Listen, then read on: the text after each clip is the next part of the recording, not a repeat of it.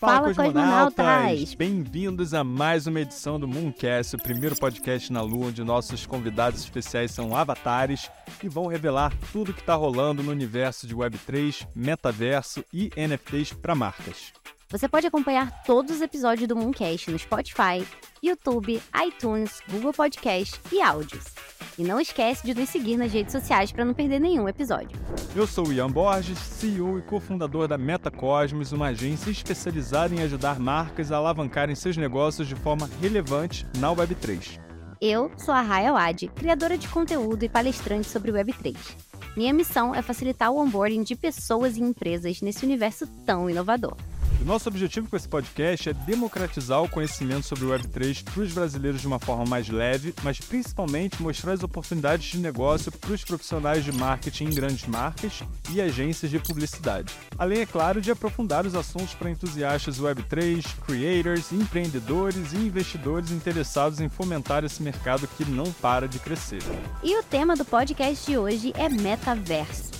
Vamos dar alguns exemplos de como esses ambientes estão sendo utilizados, as infinitas possibilidades para o seu negócio, além das barreiras tecnológicas que ainda existem hoje.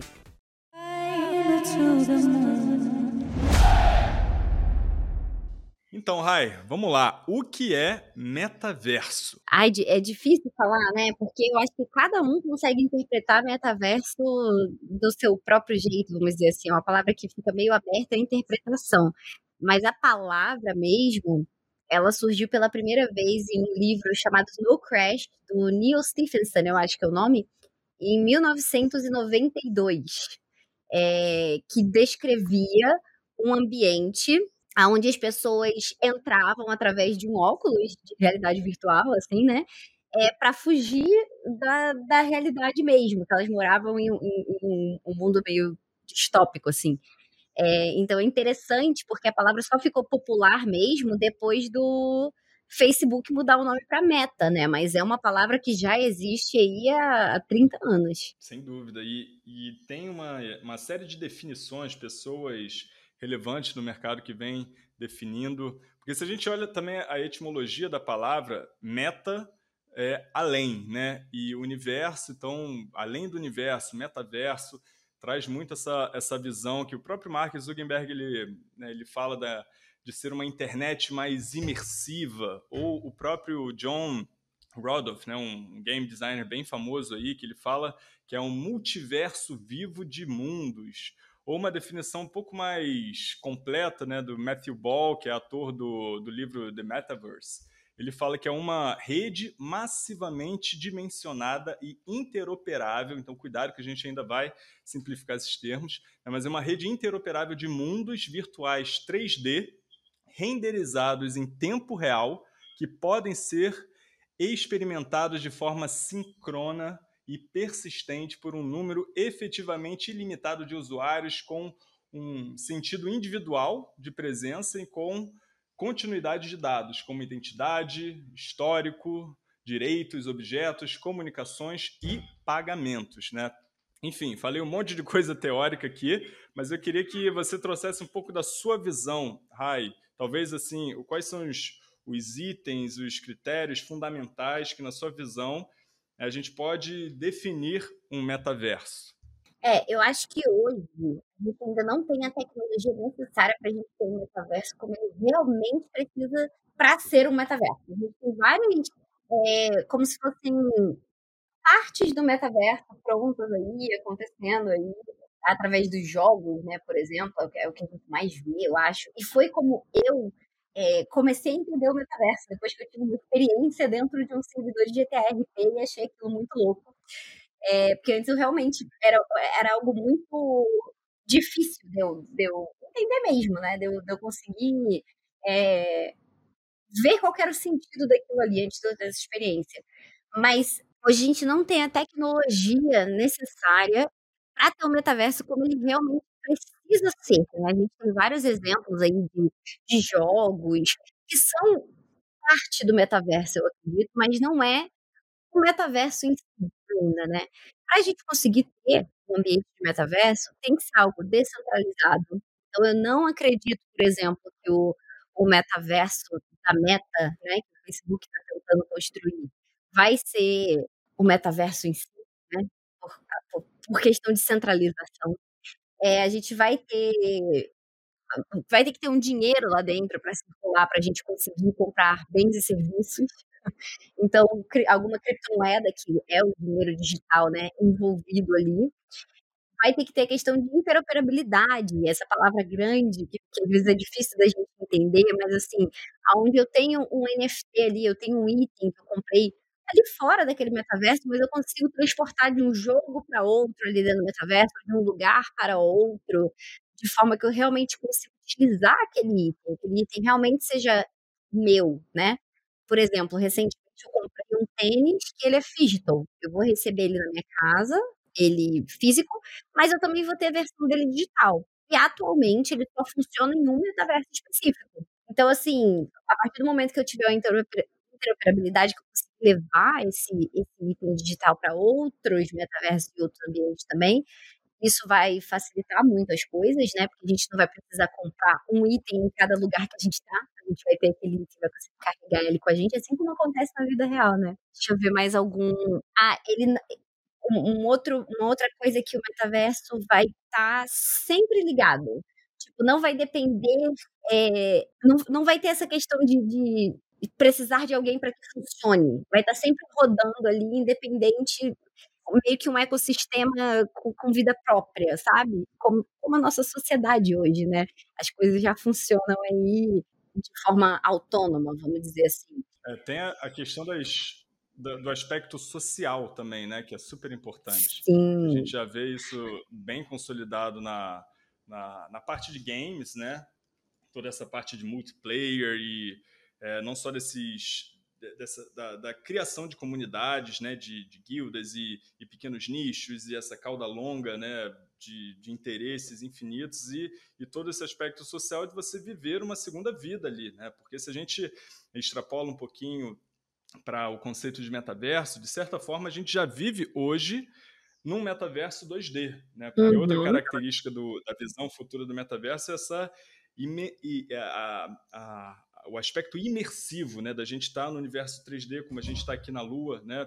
Como que a gente imaginaria fazer uma gravação de podcast na Lua, que é o que a gente está vivendo aqui no espaço, né, completamente imersivo. Né? Eu estou aqui, a gente está com os nossos VRs, né, nossos óculos de realidade virtual, e, e toda essa dinâmica mais imersiva é, vai também acelerar o aspecto social, porque hoje o que a gente já vive nas plataformas Web 2, Instagram, Twitter, é, TikTok, a, os conteúdos que a gente compartilha, o que, que a gente gosta, o que, que a gente cria, né, como, como creator mesmo, como pequeno influenciador ou grande influenciador, a gente está criando toda uma identidade virtual social, né, onde a gente colabora, a gente interage, a gente comenta, a gente se engaja e isso, de certa forma, já é um metaverso. Né? Óbvio que sem todos esses outros elementos que você trouxe da centralização né, e de, de vários outros checklists que a gente acredita né, serem fundamentais para a visão de metaverso futura, né?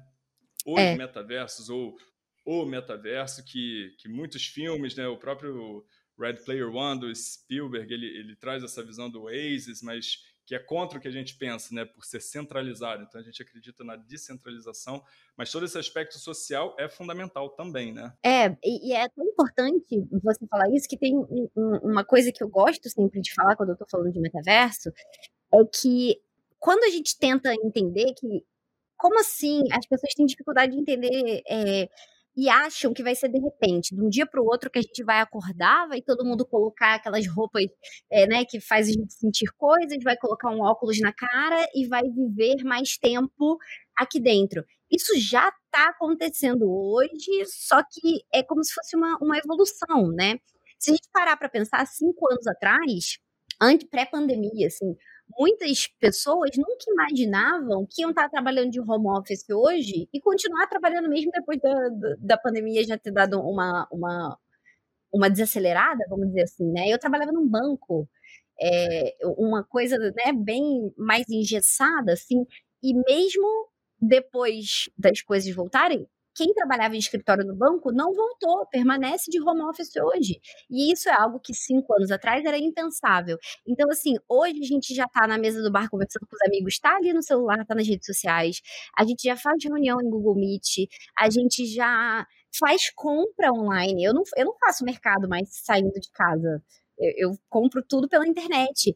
A gente vai pedir, ao invés de pedir táxi e tal, a gente abre o aplicativo, pede um Uber. A gente vai comprar comida, a gente abre aplicativo, pede iFood. Então, tudo isso já é uma evolução que anos atrás era impensável. Então, a gente tem que colocar na nossa cabeça que essas coisas vão só continuar acontecendo cada vez mais. E hoje a gente já vive uma vida muito mais virtual do que a gente vivia cinco anos atrás, e daqui a cinco anos para frente vai ser muito mais virtual ainda do que é hoje. Então não é uma chavinha que vai virar de uma hora para outra, é uma coisa que já está acontecendo. E se a gente olhar uns dados aí é, do, do Roblox, por exemplo, o Roblox tem, se eu não me engano, soltou um relatório em outubro ou novembro, onde eles estavam com a quantidade de daily active users, usuários diários ativos, 56 milhões de pessoas. Praticamente metade do Brasil se conectando diariamente na plataforma. Diariamente na plataforma, usuários ativos diários. Então, assim, quando a galera começa a se perguntar, tá, mas quem vai usar o metaverso? É, a geração mais jovem hoje já está usando.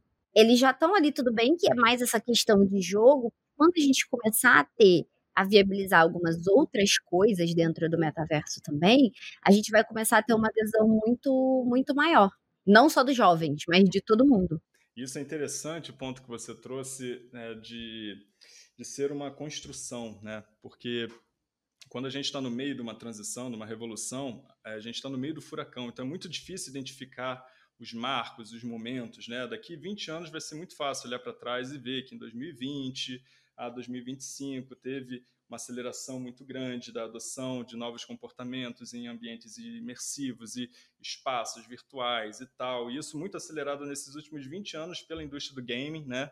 Então, se a gente olha para multi, eh, sim, para metaversos, a gente vê muita coisa de, de imersão, de tecnologia, de de aplicabilidade vindo muito das, dos experimentos e das validações do universo de game, né? que é um universo bilionário. Né? Esportes aí, a gente olhando um pouco para os números, em 2023 vai passar de 250 bilhões né, de dólares de, de investimento. A gente vê a, a projeção da economia em metaverso, né? falando aí de...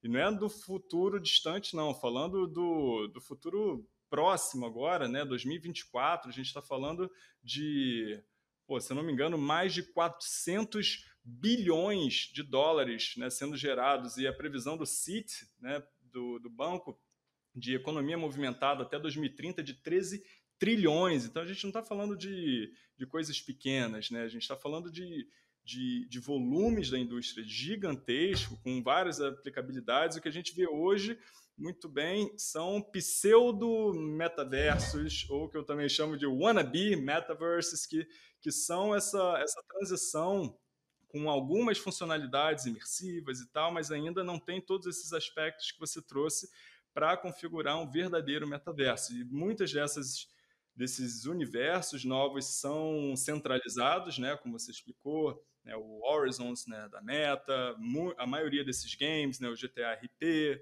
né? A gente vai para The Sims, né? Second Life tal, tem, tem uma série né, de metaverso, mas existem aqueles descentralizados também, como o próprio Decentraland né, e, e outras plataformas que estão já navegando e brincando com uma série de, de né, fundamentos que vão ajudar na construção desse ecossistema de metaverso que a gente vai vai começar a vivenciar de maneira ainda mais imersiva nos próximos anos, né? É, que já estão sendo construídos dentro da Web3, que a Web3 traz justamente essas coisas de descentralização, propriedade de ativos digitais através dos NFTs, dinheiro digital através das criptomoedas. Então, assim, eu, eu acredito hoje olhando muito mais nesses projetos é, de metaverso que estão sendo construídos dentro da Web3, já com esses conceitos é, é, um pouco mais descentralizados e com, com essas outras tecnologias do que esses de Web 2, como o da Horizon, por exemplo. Só que apesar de eu não acreditar que o Horizon vai ser o metaverso, vai ser uma porta de entrada muito grande para quem não conhece muita coisa de metaverso. Eu acho que vai ser meio que, que, que um, um, um, uma ponte necessária, e, e, não criticando, assim, eu acho que é necessário esse trabalho que, que o Mark está fazendo. É, eu acho que ele está sendo visionário em questão de se preocupar com essas coisas agora, quando ninguém está tá olhando para isso, porque ele quer chegar na frente. É, mas eu, que sou, tipo, nativa da Web3, para mim não me agrada. Mas para quem não conhece nada, pode ser uma porta de entrada muito facilitada. E a partir dali a pessoa pode querer ficar curiosa e aprender mais coisas e, e explorar outros metaversos. Ou ela vai ficar contente com aquilo ali que ela tá recebendo e pronto, acabou. Vai ficar por ali mesmo, entendeu?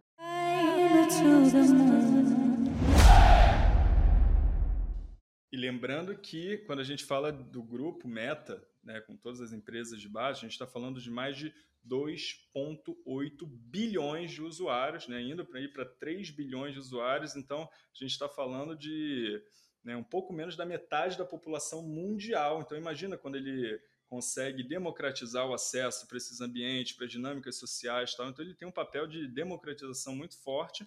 Mas, como você falou, um dos princípios base da nossa visão de metaverso futuro é a descentralização. Então, só por isso já, já nasce de uma maneira muito limitada, na minha opinião, mas para popularizar o termo, para é, ajudar nesse onboarding, eu acredito que ele vai ter um papel bem importante, sim, assim como toda, toda a indústria de game e todos esses essas iniciativas que já estão acontecendo em diversas áreas com diversas aplicações. Né? E é isso que eu queria trazer agora para tangibilizar ainda mais para a galera, para a gente falar.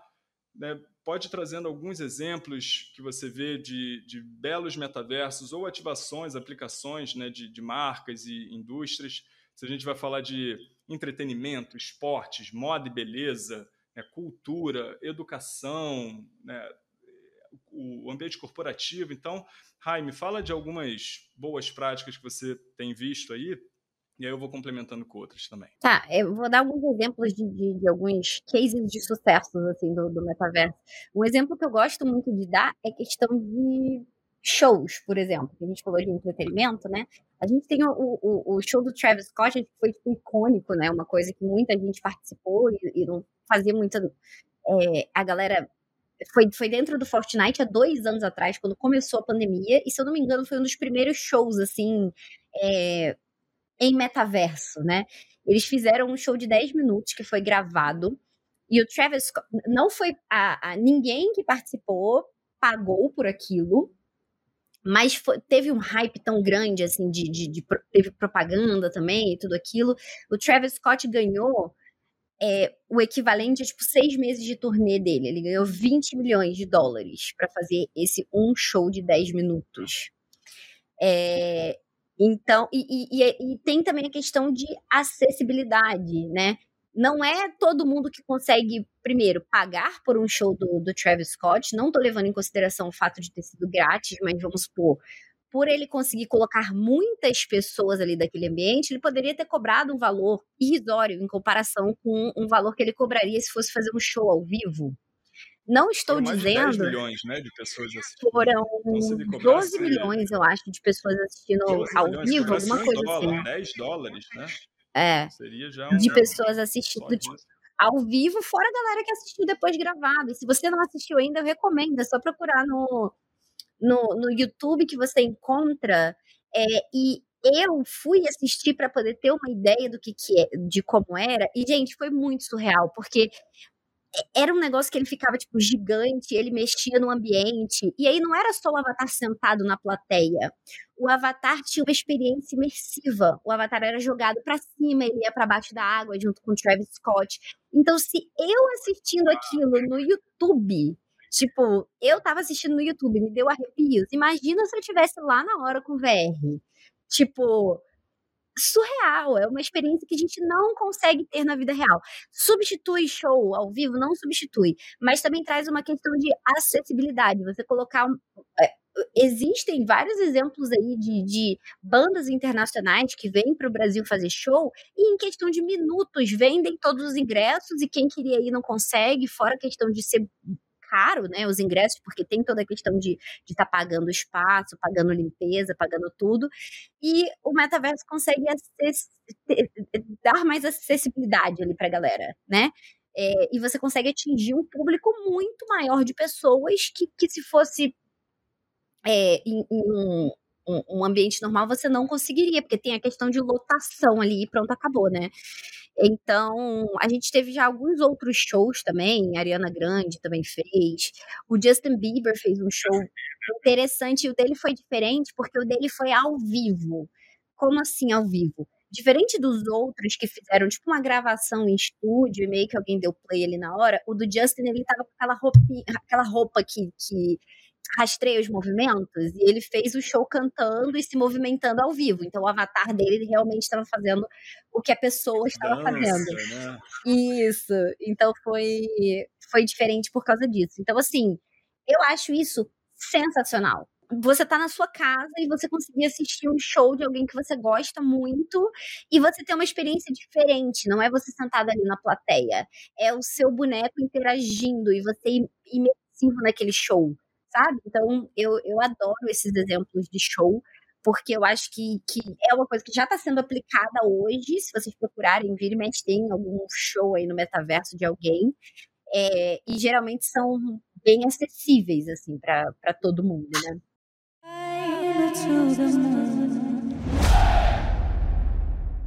Sem, sem contar a, a, parte de esportes também, que de certa forma é, envolve essa coisa do, do do, do, espetáculo, né? Então você tem tanto a indústria do, do esports com as competições internacionais de game que né, muitos deles nesses metaversos super imersivos, né? É, Free Fire, Counter, Counter Strike, Fortnite e, e GTA. Então tem todos esses universos de games já muito bem consolidados mas eu acho que uma indústria que você pode falar também bastante de coisa legal, Rai, é a indústria de moda e beleza, né? Com desfiles, com showrooms, Sim. com looks, com meta shopping. Isso é, é infinita a aplicabilidade disso tudo, né? Infinita. Inclusive, esse ano eu fui num evento, Immersive Fashion Week, foi muito legal. é, foi uma Fashion Week que tinham vários avatares, óbvio tinham, tiveram alguns desfiles é, com modelos mesmo reais, mas tiveram alguns desfiles virtuais de avatares apresentando suas roupas virtuais. Inclusive, eu, eu, eu, ganhei uma, uma roupa virtual também de uma das marcas, que é, que é a Vex, que é uma marca brasileira de, de roupas de avatares. É, e eles fizeram o lançamento da, da coleção nova deles nesse nessa Fashion Week do Metaverso. Então foi uma experiência assim muito legal. Eu, eu fui presencialmente ao evento é, para poder né, ver a questão de como estava sendo implementado tudo isso, de avatar e tudo mais, mas também tiveram alguns desfiles é, presenciais, mas eu achei sensacional essa questão de ter é, desfiles virtuais. E aí a pessoa pode estar se perguntando, tá, mas para quê? Gente, estamos aqui, eu e o Ian agora, com avatares. É, a gente gosta de trocar a roupinha do avatar, a gente quer que o nosso avatar tenha uma identidade parecida com a nossa na vida real, ou até não, até uma coisa completamente diferente. Então, assim, assim como a gente se arruma para sair de casa, a gente quer se arrumar para estar no metaverso. Então, tem essa demanda muito grande de moda no metaverso. A gente tem aí, por exemplo, os avatares é, de, de, famosos aí agora, né? A Sabrina Sato, tem a Satiko, é, a, a Luda Magalu, né, que é, que é um, uma influencer em avatar, que na verdade nem existe a pessoa em si, mas tem ali, e, e, tem a necessidade de você colocar uma roupa naquela, naquele avatar, né? A, a, a Satiko fez uma ação com, com a Vex, por exemplo, para a Copa do Mundo a Vex fez uma coleção toda do Brasil e aí durante os jogos da Copa a Satiko usava roupas da Vex para representar ali que ela estava assistindo os jogos da Copa. Então assim, é, é uma demanda muito grande de moda no metaverso. Eu acho que é, é um, um, uma das coisas que vai crescer assim muito, muito, muito. Eu sou, eu sou levemente chateada que aqui no Spatial ainda não deixa a gente é, subir nossas próprias roupas, porque eu mesma tenho duas ou três peças de roupas virtuais que eu gostaria de usar aqui no avatar, mas ainda não tem essa questão da interoperabilidade, então dificulta um pouco essa situação. Mas a partir do momento que eu puder comprar um vestidinho, comprar uma peça de roupa para poder usar o que eu quiser aqui, aí ninguém me segura. Olha o tamanho, olha o tamanho dessa indústria, né? Porque se a gente olha só para esse ano, já a indústria de virtual goods, né, desses ativos digitais, de peças de roupa na, no fashion já passou de mais de 100 bilhões de dólares. Então, imagina isso quando houver essa interoperabilidade permitindo que a gente navegue de um universo para o outro, levando o nosso armário infinito.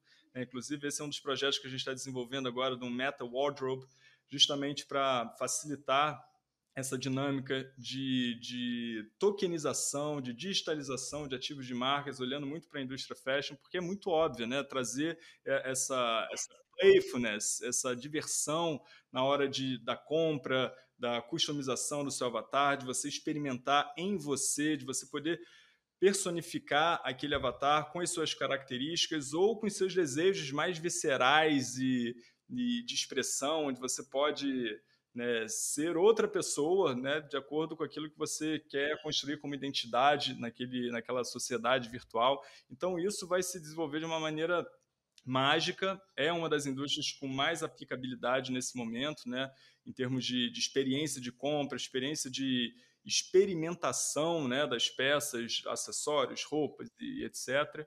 Mas uma outra indústria, três outras indústrias que eu queria que a gente falasse aqui de aplicações também, é a indústria cultural, né, uhum. com toda a parte de exposições, museus, galerias de arte, né, que é infinitas, que são infinitas as aplicações também, é, porque você, como ponto que você trouxe dos shows, então entretenimento como um todo, você acelera muito a democratização de, de pessoas que nunca tiveram a chance de visitar o Louvre em Paris, de poderem ter uma experiência super imersiva e talvez até ainda mais é, interativa, né, de você ter uma visita guiada com uma série de, de mídias né, em vídeo para você conhecer um pouco mais da história, ou de repente você pode entrar dentro de um quadro e vivenciar uma pequena experiência ali na Idade Média, onde foi pintada aquela pintura renascentista, conversar com Leonardo da Vinci na hora que ele estava pintando a Mona Lisa. Então,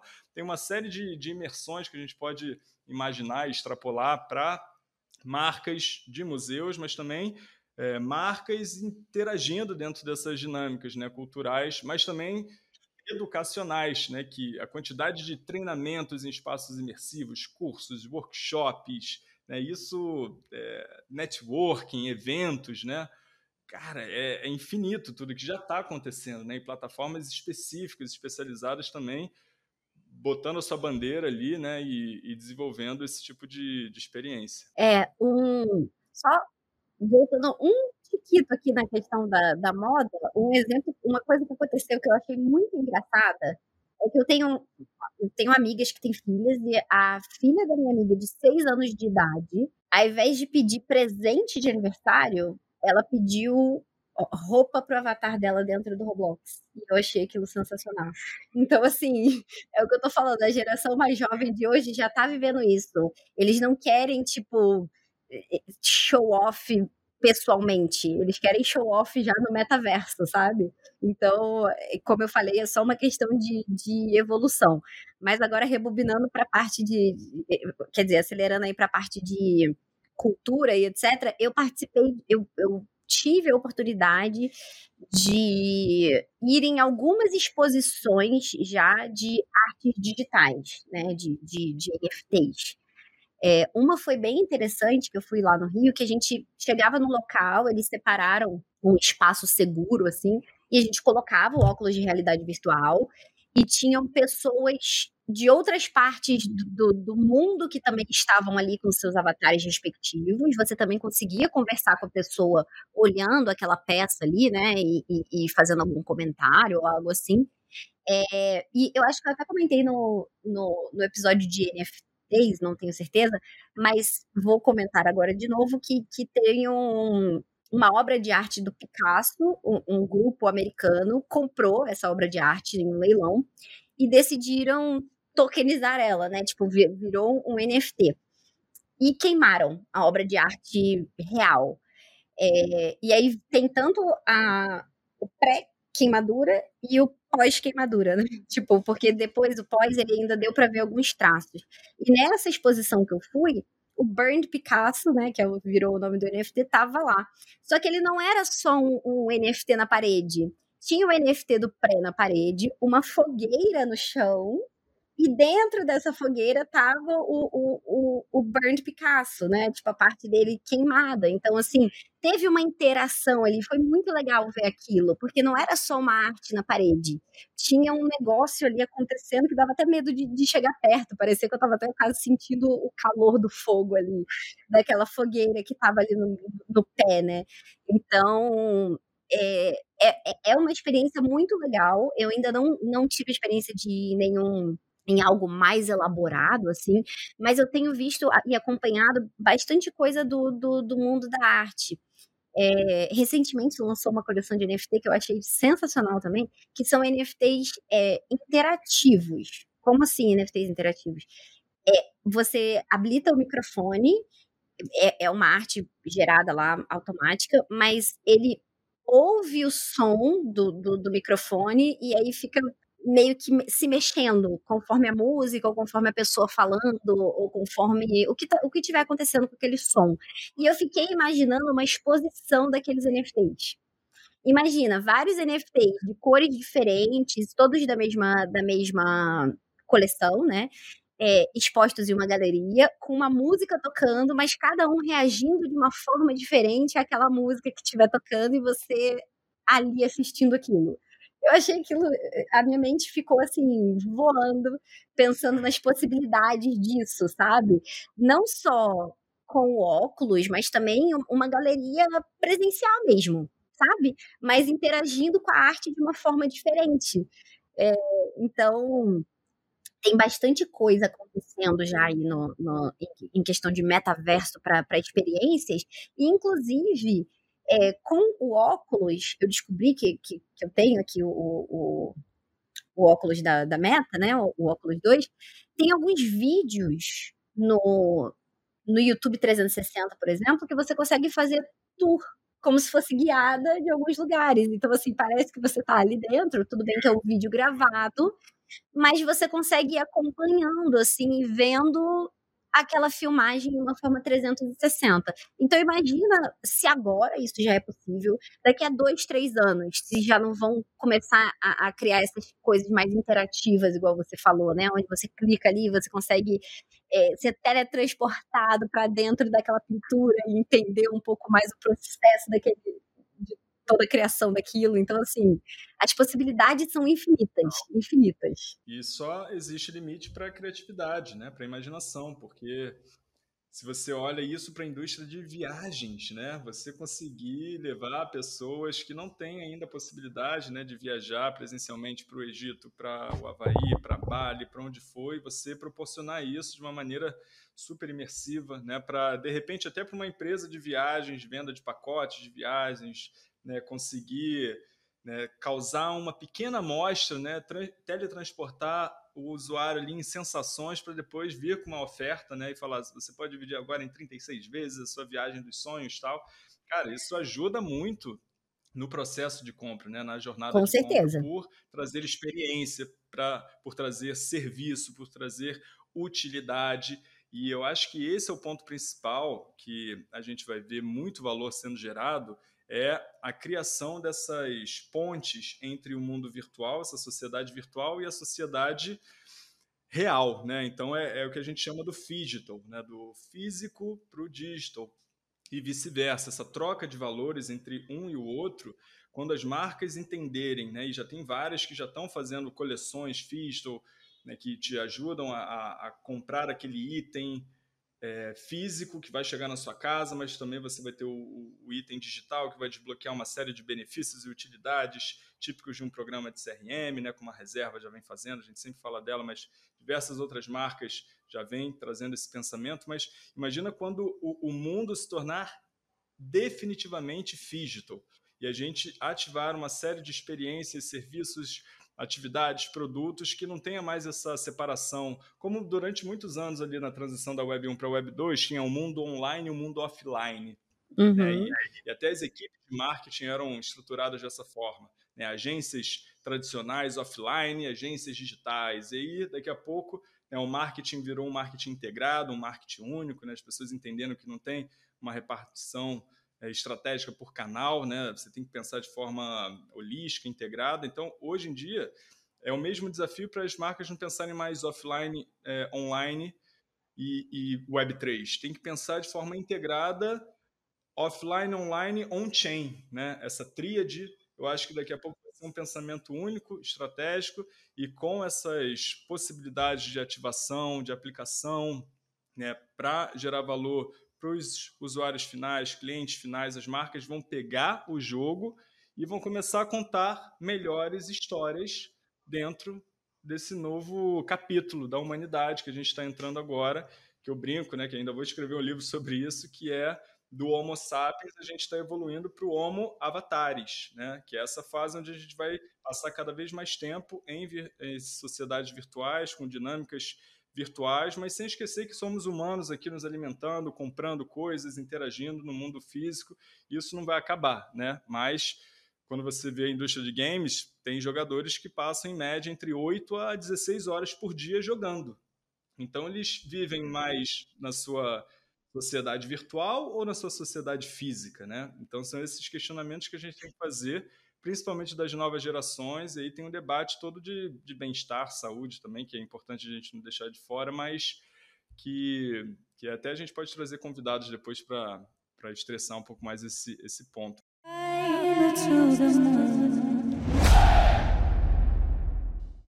Eu acho muito importante, Rai, a gente falar agora, de repente, de do que, que você vê de desafios ainda existentes, né? Você comentou sobre as barreiras tecnológicas, mas quais são os principais desafios que você vê para a construção dessa visão? E no final a gente tenta dar alguns direcionamentos estratégicos aí para as marcas né, conseguirem entrar no metaverso de maneira mais relevante.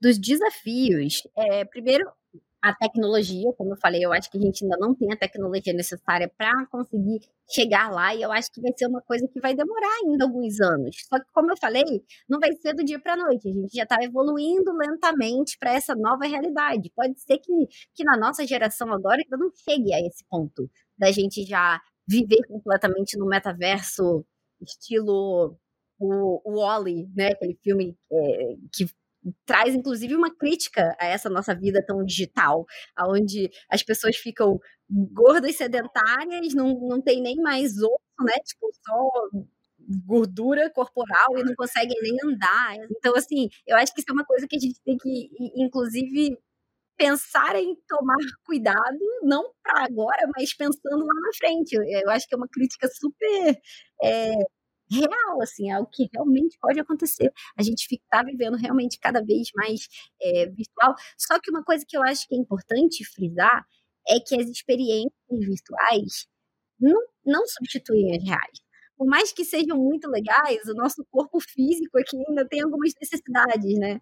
Por mais que a gente passe horas em, em, em, em ambientes virtuais, a gente ainda precisa comer, a gente, a gente ainda precisa comer, a gente ainda precisa dormir, então a gente ainda tem um corpo físico aqui para cuidar. Então, assim, eu acho que hoje essas coisas de metaverso são tudo muito novidade, muito legais e etc. Mas eu acho que, eventualmente, talvez a gente chegue a um ponto de evolução dessa tecnologia onde as coisas que não são virtuais que vão ser legais. Entendeu? Que vai ter tanta coisa virtual, assim, tanta experiência tão fantástica que as pessoas vão começar a tentar resgatar um pouco do que a gente fazia é, pessoalmente mesmo, fora aqui do, do, do metaverso.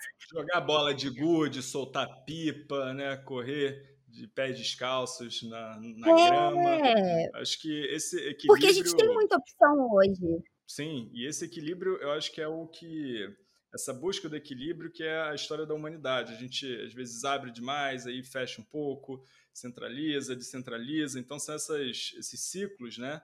Que aos poucos a gente talvez agora esteja no momento de muita tela, né? Muita, você vê as novas gerações principalmente, né? Bebês, adolescentes, crianças, que os pais que dão o iPad ali para a criança parar de chorar com a Peppa Pig, né? E, e o, a criança que está na festa de família no Natal e não solta o celular porque está jogando Minecraft ou Roblox.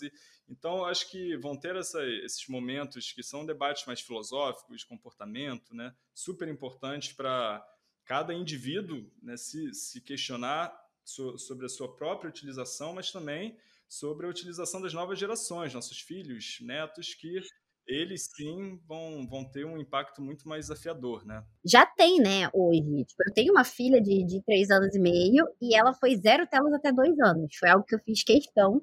É, é muito difícil, ainda mais que a gente estava em pandemia. Mas, assim, eu, eu, eu estudo, tenho estudado muito sobre isso, eu trabalho com tecnologias, eu trabalho com, com tudo isso aqui. Então, a gente vê os impactos que isso tem, inclusive em crianças e tudo mais. Mas eu acho que, é questão muito pessoal de cada um optar por isso ou não. É, mas é uma coisa que eu hoje tento controlar super na minha filha, por exemplo. Ela tem horário de assistir televisão, porque senão é muito, é muito fácil, assim, você é, é porque é uma coisa do nosso dia a dia hoje, tela. Mas se for parar para pensar, eu tive meu primeiro computador, eu tinha acho que uns 10 anos. E ainda assim tinha questão de, de, tempo de uso, porque você não tinha acesso à internet. O que, você, o que eu podia fazer no computador quando eu tinha 10 anos era, era é, abrir o pente e ficar desenhando. Hoje não, as possibilidades são infinitas, entendeu? Então, assim, é, é, é, é, é mesmo um debate que eu acho que, que, vai acontecer ao longo do tempo, assim, de se a geração, se minha filha agora, que tem três, imagina daqui a cinco anos, quando os os próximos bebês estiverem nascendo, como não vai ser ainda mais difícil, né?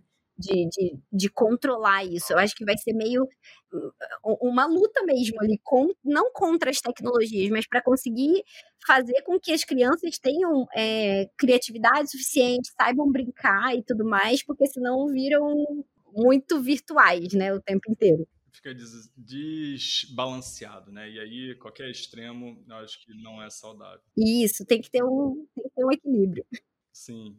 E indo para a parte final agora, Rai, queria que a gente debatesse aqui um pouquinho sobre recomendações, critérios legais para as marcas, perguntas, né? Sabe as perguntas que as marcas devem se fazer para que possa começar a ativar dentro dessas dinâmicas de metaverso de maneira mais relevante, né? Sem fazer por fazer, né? E a gente vai falar de várias armadilhas aí no final, mas o que hoje na Metacosmos a gente está criando, é, que está sendo muito legal o trabalho nesse momento, né? Enquanto a gente conversa aqui, está tá sendo desenvolvida essa, essa visão de, de scorecard para meio que dar uma classificação para ativações de marcas em metaverso. A gente está olhando para os critérios que são importantes na hora de, de avaliar se a marca foi feliz ou não, se ela teve sucesso ou não. Então a gente está olhando, por exemplo, para o critério de inovação e criatividade.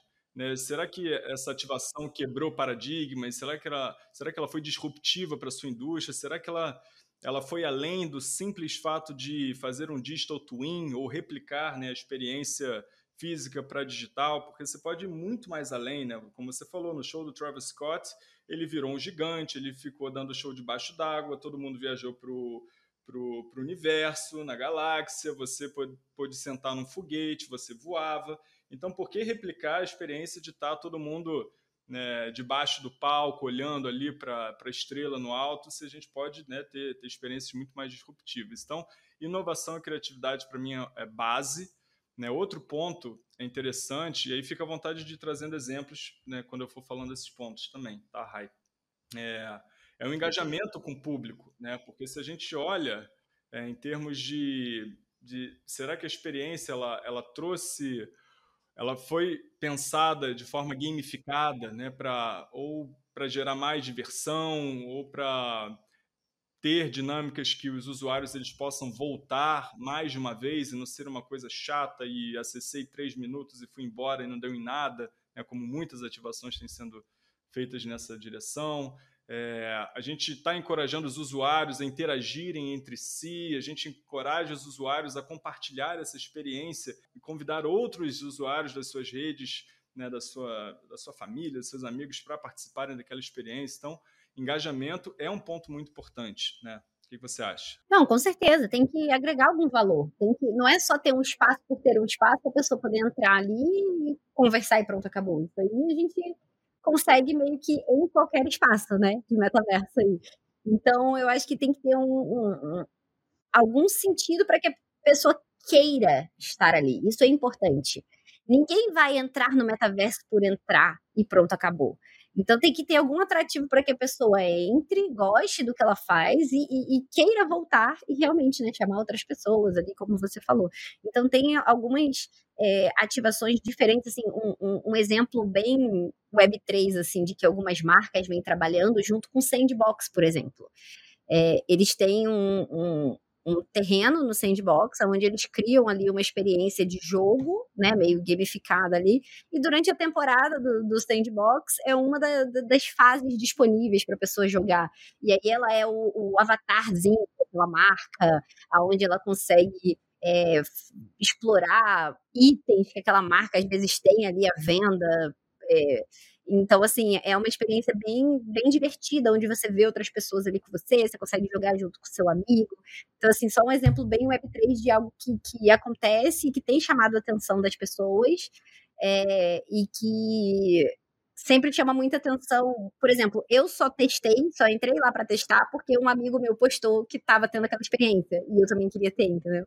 Então, é, tem, tem que sempre pensar nisso, não só fazer por fazer, mas agregar algum valor e fazer com que a pessoa queira estar ali. Né? Perfeito. Então a gente falou de inovação e criatividade, engajamento com o público, tem a experiência do usuário, né? Se foi fácil de acessar, se está fácil de usar, de navegar, né? A user experience, né? a user interface, né? toda essa parte do UX, UI, qual plataforma né? utilizar em função do seu público, né? em função é, da sua audiência, quantas etapas para participar da experiência, a linguagem, os termos usados são democráticos ou você está falando muito, um monte de tecnês que ninguém entende nada, né? se é acessível multiplataforma, navegador, celular, óculos VR, né? se exige um hardware, um software instalado, um hardware bom né, na sua máquina, para utilizar, porque o ideal é que possa utilizar, ser utilizado em qualquer tipo de máquina, né, e não apenas em gamers. É, se apresenta bug ou não, né, se é visualmente atrativo. Então, tem todos esses elementos que é, passam pela experiência do usuário e também um item muito importante que é adequação e coerência com a marca, né, para que todos os códigos de marca, valores, cultura da marca sejam respeitados e sejam coerentes com a identidade ali da experiência que está sendo, né, que está acontecendo. E, e, um outro item que é muito importante você se perguntar é como que você pode maximizar a integração com outros canais de marketing também. Então, será que essa campanha, essa, essa ativação no metaverso faz parte de uma campanha 360 da marca, né? onde você pode ativar é, outras plataformas Web 2 né, para comunicar e chamar a sua comunidade já existente ali. Então, podem ser. Né, como que você vai, vai coordenar isso com sua comunidade no Instagram, no Twitter, no YouTube, né, com mídia? Como que você vai gerar buzz também na, na, na através de, de é, relações públicas? Né? Se você vai explorar dinâmicas digital, né, levando para o seu e-commerce, trazendo cupons de desconto, ativando programas de CRM. Né? Então, tem todo essa, esse pensamento integrado, importante. E, por último, a perpetuidade da campanha. Né? Se a campanha teve, ativação teve foco no longo prazo, né? se tem a intenção de continuar contando histórias né, com esses usuários através de novos conteúdos, através de novas ações, se existe planos para recrutar novos usuários ali através da experiência, né, se tem um estímulo para que eles continuem voltando, né, engajando, de repente desenvolver uma economia ali por detrás, né, com venda de NFTs tal. Enfim, é, é construir um território firme para que você continue plantando ali em cima. Eu acho que o caso, uma das marcas que melhor está fazendo isso hoje em dia é a Nike, né? Que começou com algumas experimentações lá no início, e hoje já criou uma plataforma própria, uma linguagem própria, e hoje vem né, dando show aí e, dando uma aula de como pensar de maneira é. integrada. Não é à toa que foi a marca Web2 que mais faturou em 2022 com NFTs, né? Em comparação com Adidas, Burberry e todas essas outras marcas que já estão com alguma coleção de NFT ou alguma coisa, a Nike foi a marca que mais faturou. Foi coisa de 187 milhões, eu acho, alguma coisa assim, com é, vendas e revendas de NFTs. Perfeito.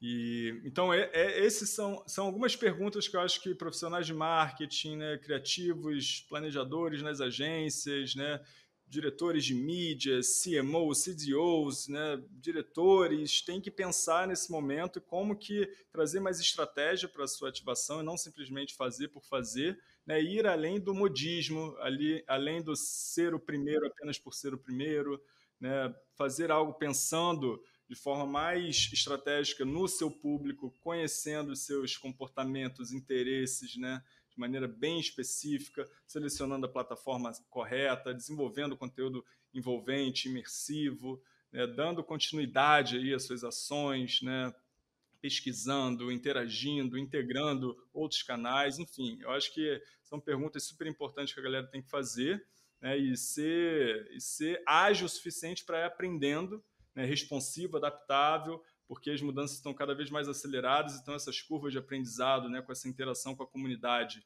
vai te dar muitos insumos para você melhorar essa experiência, né? E eu acho que um dos pontos que muitas marcas deixam de fora e eu acho que é um, do coração, um dos corações aí, ou talvez o coração dessas dinâmicas em Web3 é a comunidade, né, Rai?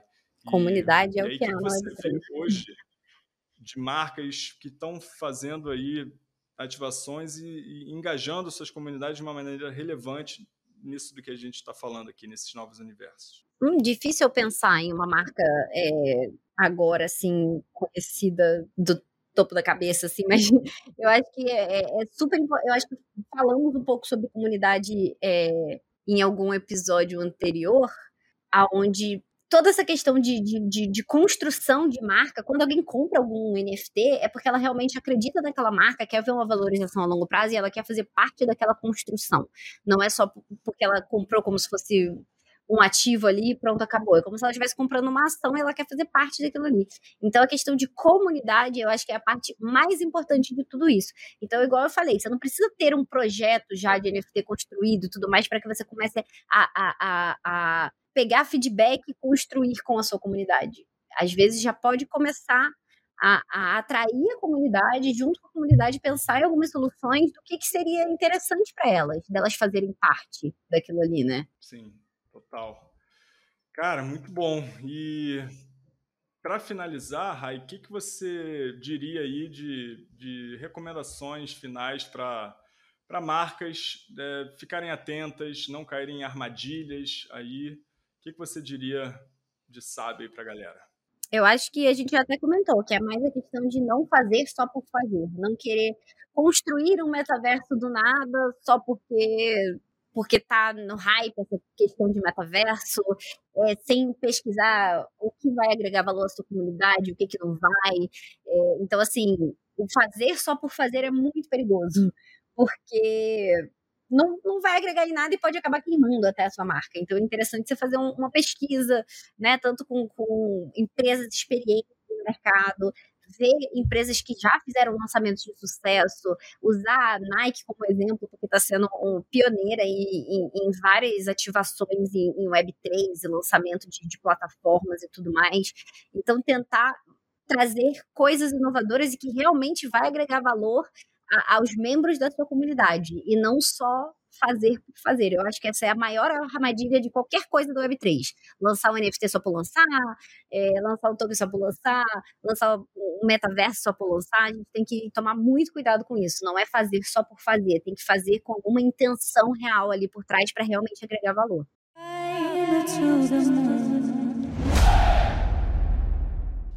Então, Rai, para finalizar, vamos dar aquela extrapolada bonita, né? E quando a gente fala aqui de metaverso, acho que dá para ir longe. Então, me diga aí, metaverso, contexto de metaverso daqui 10 anos. que, que você vê de extraordinário acontecendo aí? Ah, 10 anos aí já é bastante tempo. Se fosse 5, igual a gente tem feito, eu ia falar que talvez não ia ter tanta evolução. Agora, 10 anos é bastante tempo. Tecnologia evolui de uma forma muito é, avançada. Parece que cada tecnologia nova que sai, sai mais rápido ainda do que a anterior, né?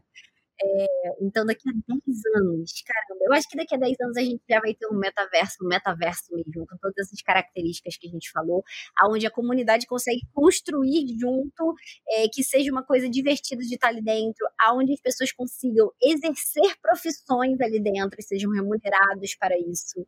Eu acho que quando isso acontecer, a gente vai ter uma adesão muito maior também. Já acontece, às vezes, de, de algumas formas ou outras dentro de, de, jogos, mas quando a gente tiver um ambiente é, que realmente seja possível isso, né? É, a pessoa exercer uma profissão ali, ser remunerada com aquela moeda digital daquele ambiente, então, assim, eu acho que daqui a 10 anos a gente vai estar tá longe. Se agora a gente já faz show, onde a gente está indo para debaixo d'água, junto com o artista, voando no espaço, imagina daqui a 10 anos. A gente vai ter não só a visão, mas eu acho que a sensação daquilo ali também, né? Vai conseguir é, sentir, vai conseguir talvez sentir o cheiro também daquilo, não sei, eu vejo a tecnologia indo longe, assim, tipo, nem, nem o céu é o limite do que pode acontecer daqui a 10 anos com tudo isso. Fenomenal. Eu acho que, além de todo esse aspecto econômico, que acho que é o, é o principal, né, dar novas oportunidades para as pessoas gerarem valor e receberem valor, e isso através de novos empregos e dinâmicas, né, como você perfeitamente explicou, eu acho que vai ter um salto em tecnologia em termos de democratização, preço mesmo, né? Para a gente ter hoje um óculos desse custa em torno ah, de R$ 2.300, então a gente vai ter uma dinâmica muito mais próxima do que a gente vê hoje ao comprar um celular, né? Celular, né? Uhum. Qualquer pessoa tem, e a média de celulares por brasileiro acho que passa até de um, né? As pessoas têm mais de um celular. Então, é, acho que isso vai acontecer e vão ter avanços tecnológicos para que a experiência de VR e AR, né, de Augmented Reality, vão ficar cada vez mais seamless, né, sem barreiras e, e de maneira muito fluida acontecendo através do nosso óculos Ray-Ban, né, de grau, né, o tal do projeto do Google Glass que já tentou, né, né, já vem tentando há um tempo. É, parece que fim do ano a Apple vai lançar um Glass, né? Eu acho que fim do ano agora, o fim do ano a gente já tá, né? Mas começo do, do próximo ano, agora de 2023, acho que já vai ter um lançamento da Apple já, de um óculos. E, e foi bom você falar de AR, Augmented Reality, porque eu acho que é uma parte muito importante também do, do, metaverso. A gente às vezes fica achando que vai só botar um óculos na cara e, e viver uma realidade virtual, mas eu acho que a gente também vai trazer a realidade virtual para nossa realidade real, onde a gente vai conseguir ter algumas informações ali na nossa visão, como por exemplo, hoje a gente usa o Waze quando está dirigindo ou o Google Maps. Só que a gente tem que ficar olhando para o celular. Eu acho que eventualmente a gente vai estar tá com óculos ali, onde já vai estar tá integrado, botando a setinha para que lado você tem que ir, sem que você olhe para o lado nem nada. Tá ali no seu campo de visão a informação disponível. Ah, você acordou, abriu a janela, vai ter ali como é que vai estar tá o tempo. Tipo, tudo isso já é uma realidade hoje. De certa forma, o, o, o óculos Pro, né, saiu com várias questões de, de, de realidade aumentada bem possíveis, onde você consegue ter, tipo, cinco telas no seu computador ali, sendo que você só tem um laptop ali na frente. Mas daqui a 10 anos eu acho que isso vai ser, tipo, absurdo. Se a gente já não tiver aquelas lentes de contato e for bem Black Mirror lá, aquele negócio, a gente consegue até rebobinar cenas de coisas que aconteceram e tal. É, e é uma delícia ficar acompanhando esses, esses séries, filmes, livros que é onde a gente consegue teletransportar, extrapolar conceitos que já estão sendo validados agora para realidades e dinâmicas virtuais mágicas. Né? Então, acho que isso a tecnologia vai proporcionar, isso numa velocidade que a gente tem até dificuldade de imaginar, mas já está acontecendo. Inclusive marcas como Ray-Ban também, né? uma das pioneiras nisso daí, né? já trazendo para um, um óculos escuro né, uma engine ali por detrás que já, já fica super fashionable né, para você usar no dia a dia e não esse trambolhão que ainda é a maior parte dos VRs. Né? Então, isso para mim é, é, o que vai acontecer de forma muito linda né, nesses próximos anos. Eu, eu também acho. É, já que eu falei do Black Mirror, vou dar alguns exemplos de, de séries e filmes aqui que a gente pode assistir que trazem um gostinho de metaverso. É, não necessariamente tudo do metaverso, igual a gente falou, porque eu acho que nenhum trouxe, mas várias pontas e várias vertentes aqui que eventualmente vão se juntar em tudo isso que a gente deu de exemplo. Então, assim, eu acho que o, que o mais crítico de todos, mas que realmente traz bastante coisa ali é o Black Mirror. Quem nunca assistiu, acho que vale a pena. Tem vários episódios ali é, que trazem muito essa questão. Né? Chega a incomodar. Tem o episódio, eu consigo lembrar até o nome de alguns, né? Que é aquele San Junipero, que a galera, né, vive uma, uma. São velhos fisicamente, mas estão vivendo como jovens ali dentro de uma, de uma realidade virtual. A gente tem também o Upload, é, que é bem bizarro também a série, não sei se vocês já assistiram, mas é legal, é meio comédia, assim. Tem o Peripherals, Periféricos, eu acho que em português, que lançou recentemente. É fenomenal. É, ela é bem legal também. Essa série é bem legal. De filme tem o, o Jogador Número Um, né, que é, que é o Ready Player One. É um filme que traz um, um exemplo bem bacana de, de é, jogabilidade assim, do metaverso, e a pessoa entrar no metaverso para escapar meio que da sua realidade, assim. É, deixa eu ver, tem mais algum? Com certeza tem, mas eu não tô lembrando agora. Esses são os que vieram assim na, na ponta da língua. Boa, excelente. Então é isso. Muito bom, Rai. Adorei. A conversa foi super rica. Espero que tenha dado uma série de, de questionamentos relevantes, de provocações importantes para você como usuário ficar atento né, da forma como você vai participar dessa dinâmica, você como profissional de marketing, como que você vai construir e contar histórias através de, né, de todo esse poder de narrativas que essa experiência mais imersiva que os metaversos e o metaverso, essa visão do metaverso vai proporcionar. Então, é, espero que tenha gerado valor para vocês e that's it. Então é isso, cosmonautas. Foi um prazer estar com vocês em mais um episódio do Mooncast, explorando o universo da Web3. Se curtiu o tema de hoje, lembre-se de conferir os outros episódios do nosso podcast e compartilhe esse link agora com pelo menos uma pessoa que você acredita que vai gerar valor. Lembrando que o Mooncast é uma produção em conjunto com a Metacosmos. E para conhecer mais sobre nossos projetos, é só seguir o arroba R-A-I-A-U-A-D, nas redes sociais para mais conteúdo sobre o Web3 ou entrar em contato para agendar palestras sobre o Web3 de forma simplificada na sua empresa. Se achar que precisa de um parceiro para te ajudar a alavancar sua marca de forma relevante na Web3, trabalhando aí com as suas equipes de marketing e agências de publicidade, acesse o site metacosmos.com.br, Cosmos com K, tá? E conheça os nossos serviços que vão desde consultoria estratégica, cursos e treinamentos até execução de A a Z das suas ativações em metaverso e com NFTs. Acesse o site e agende uma consultoria gratuita para já te orientarmos aí com os passos iniciais. Valeu, cosmonautas! Os links todos estão aqui na descrição e a gente se vê no próximo episódio do Mooncast.